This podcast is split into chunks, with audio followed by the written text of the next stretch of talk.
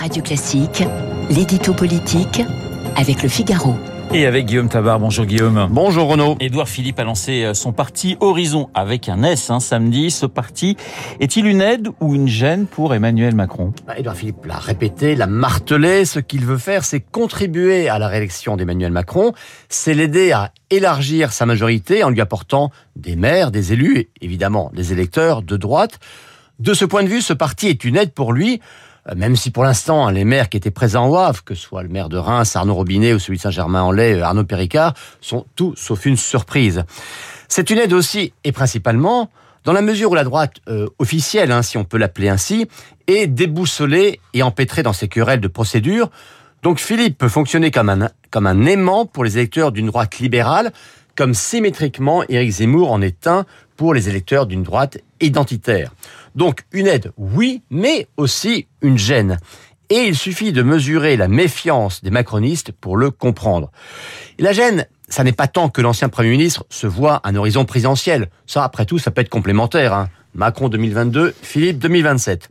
Non, la gêne est plus insidieuse.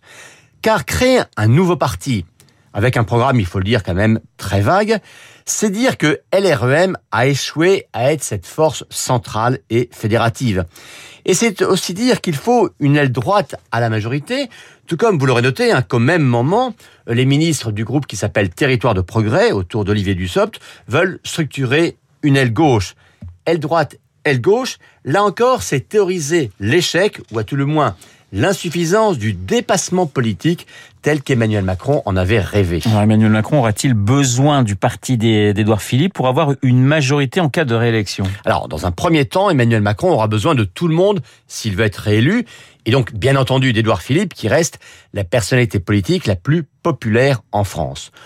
Dans un second temps, s'il est réélu président, Macron aura aussi besoin du groupe des amis d'Edouard Philippe pour disposer d'une majorité car personne n'imagine que le groupe LREM tel qu'il est actuellement revienne aussi nombreux qu'il est aujourd'hui. Mais regardons de plus près, là je parle sous le contrôle de Jean-Louis Debré. Nous sommes sous la cinquième République, avec un scrutin majoritaire, et pas sous la quatrième avec la proportionnelle.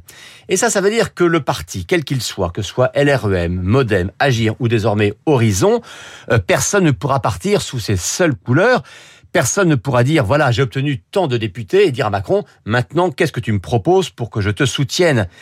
Il y aura forcément un label commun et donc une répartition préalable des circonscriptions.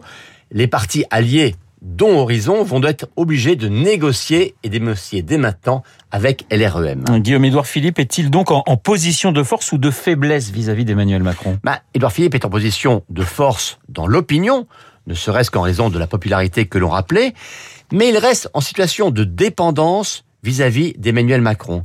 Car une fois encore, dans la Ve République, c'est le chef de l'État qui a les cartes en main, y compris sur le terrain de la recomposition politique.